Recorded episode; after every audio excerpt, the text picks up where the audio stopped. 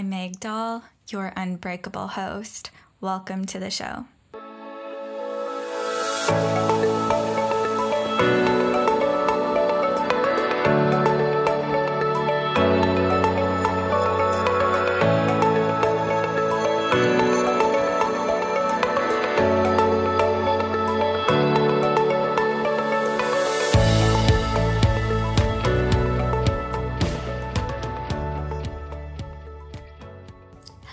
Friends, and welcome back to a brand new episode of the Unbreakable You podcast.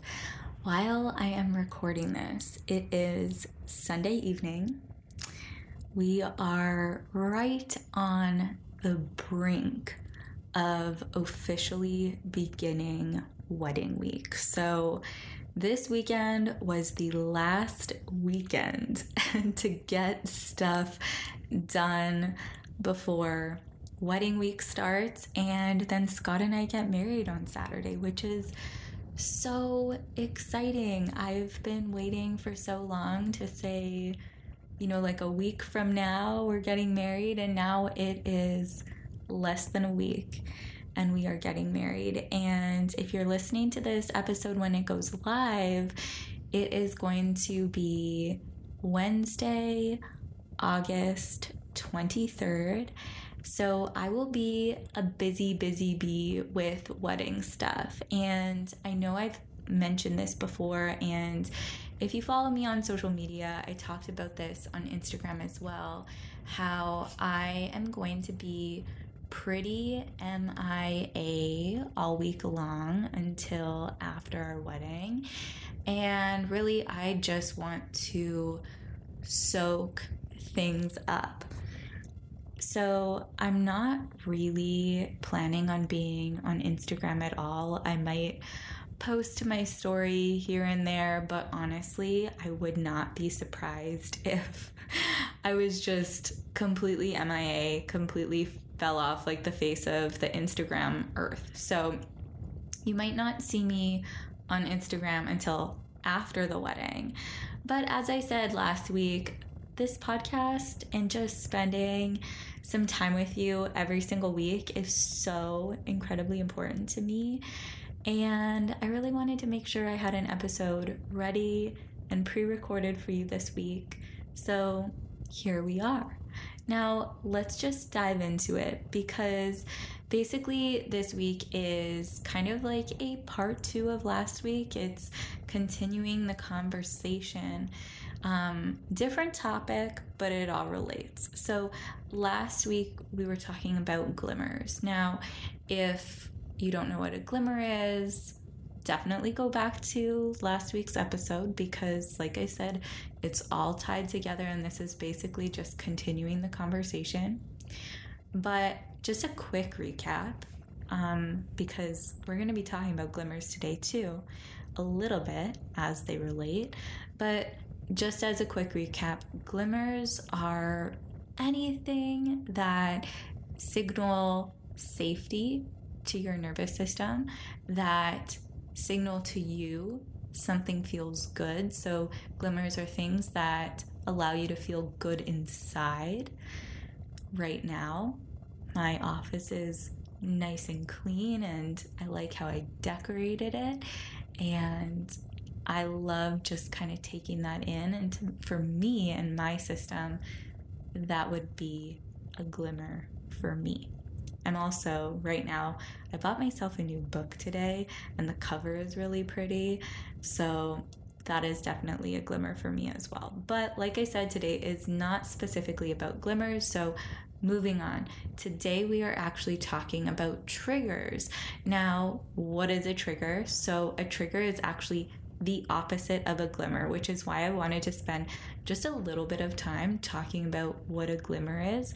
So, if a glimmer is something that signals safety to your nervous system, then a trigger, like I said, is the opposite of a glimmer. So, a trigger is anything that alerts to you or that doesn't feel safe for your nervous system. So, let's talk about neuroception for just a little bit because there's something that is always happening for us behind the scenes, and that is called neuroception. Now, neuroception is this brilliant thing that our bodies do, and it's always um, scanning our surroundings and everything that's going on around us. Um, it's always scanning and it's always checking for safety and danger, safety and danger, safety and danger, which is absolutely brilliant and something that we don't even know is happening behind the scenes at all times.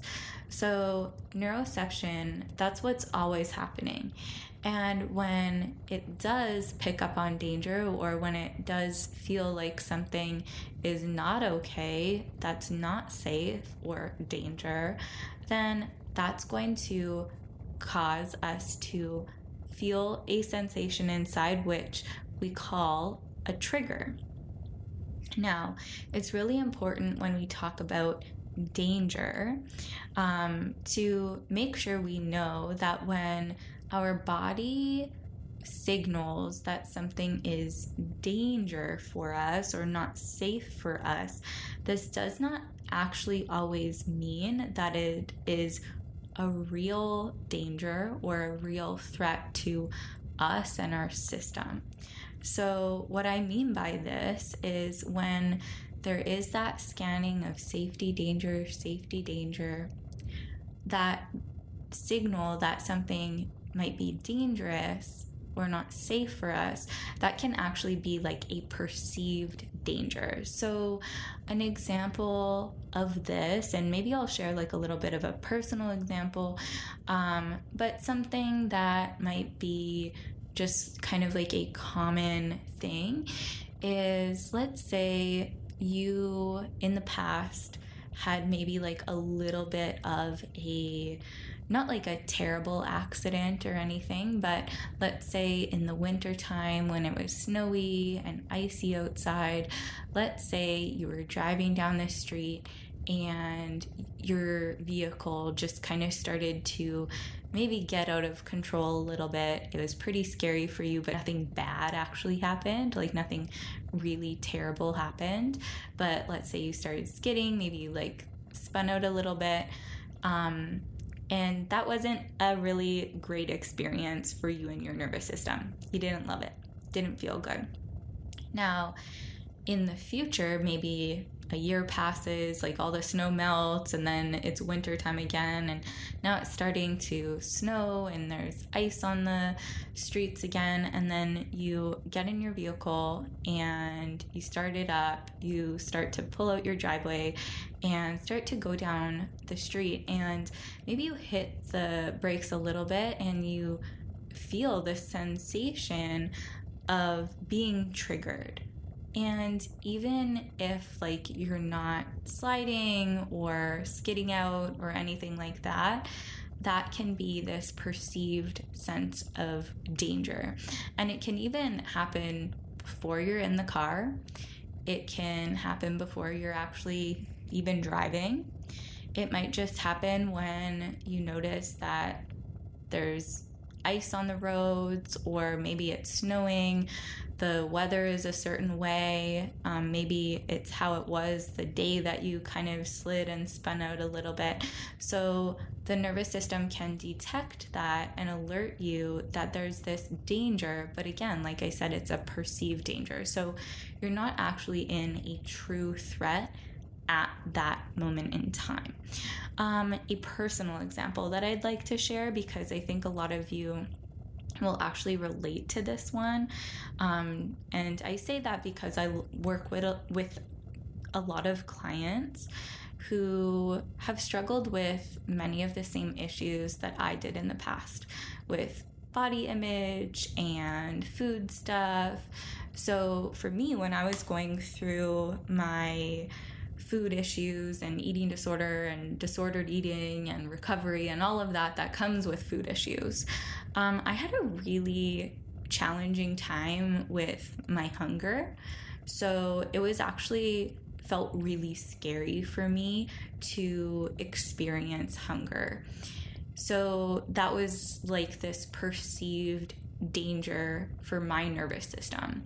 As soon as I would experience hunger, I would get really triggered and it would be like I didn't know what to eat. I got really scared and I like my self protection responses came on, and I basically was so overwhelmed, didn't know what to do, and really did not know how to move forward when I experienced hunger. It was just so scary and so triggering for me. It did not feel safe. It felt very dangerous to feel hungry.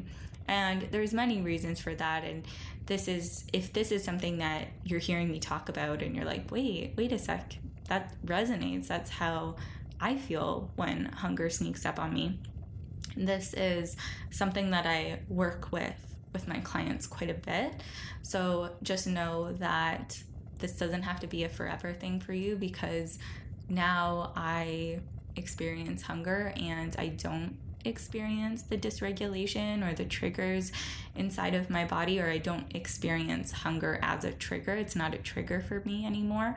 But like I said, many of my clients actually do struggle with hunger and it is a big trigger for them. So, anyways, back to my example, that was a trigger for me in the past was hunger, the sensation of feeling hungry. That was a huge trigger for me. It did not feel safe, but it was a perceived danger because there actually wasn't like a true threat um, that was actually dangerous for me and my body and my system. So, while we're on the topic of it, danger being or can be a perceived danger, what do we actually do when our nervous system is alerting us that something is not safe, but it's actually this perceived sense of not being safe? Like we actually are safe. Um, another example a lot of people have triggers in relationships, right? Maybe you've had certain experiences in the past with relationships, um, maybe people not being truthful or faithful to you.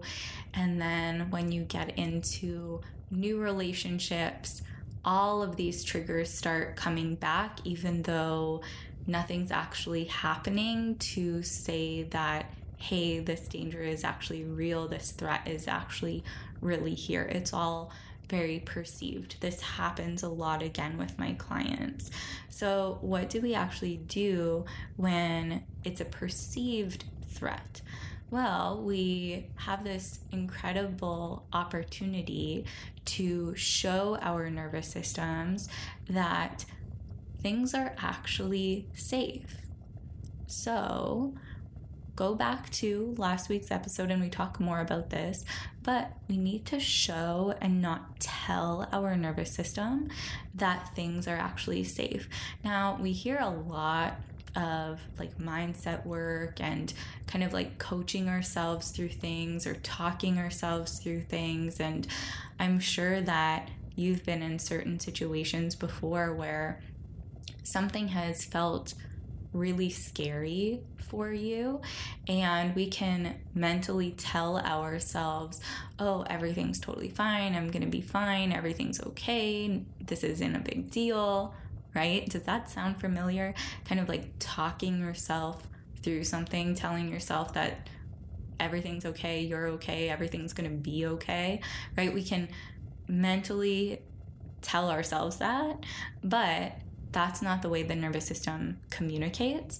So, if you've ever done that before and that really didn't work, like I'm kind of right now as I'm recording this, I'm thinking about public speaking because I recently wrote just this evening, I wrote the thank you speech for our wedding because obviously Scott and I are going to have to go up and say thank you to the many people that helped us make the day what it will be.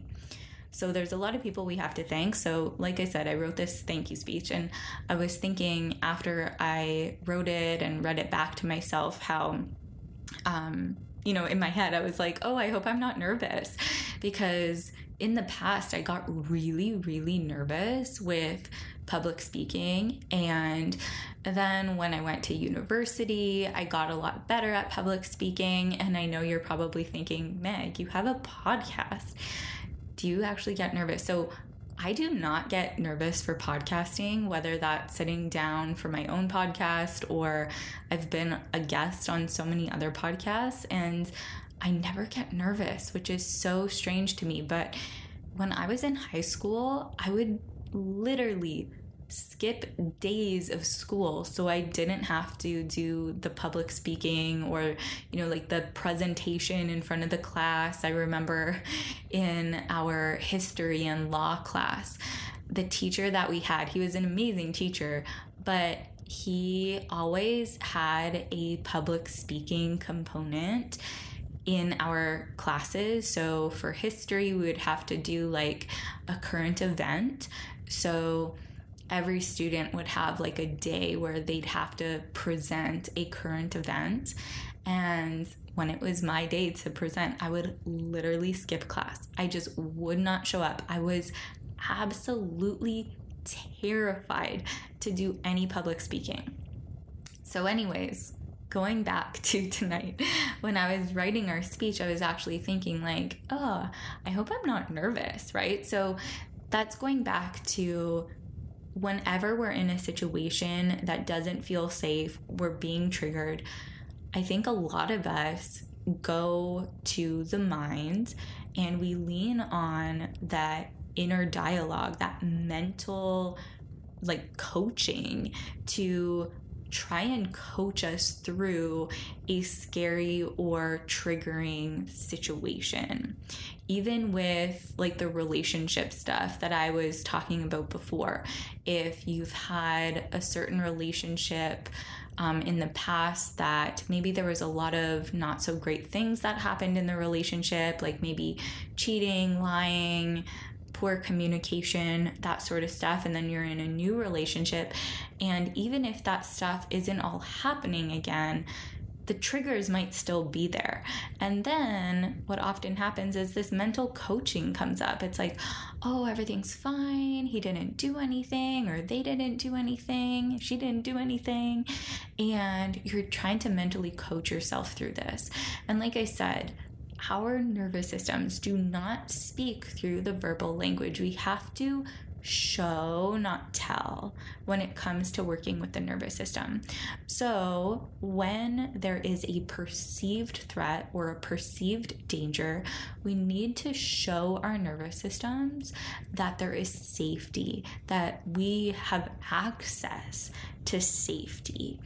And this can, this is incredibly life changing when we can understand the nervous system, understand how to communicate with it, and even notice what it feels like to experience a trigger in the body because when we can notice what it feels like to experience a trigger in the body, then we have that awareness of, oh, okay, this is what it feels like to experience a trigger in my body. And I know there's actually no threat around me right now. And I actually have access to safety. And then we show our body that we actually have access to safety. And so gaining more access to that ventral.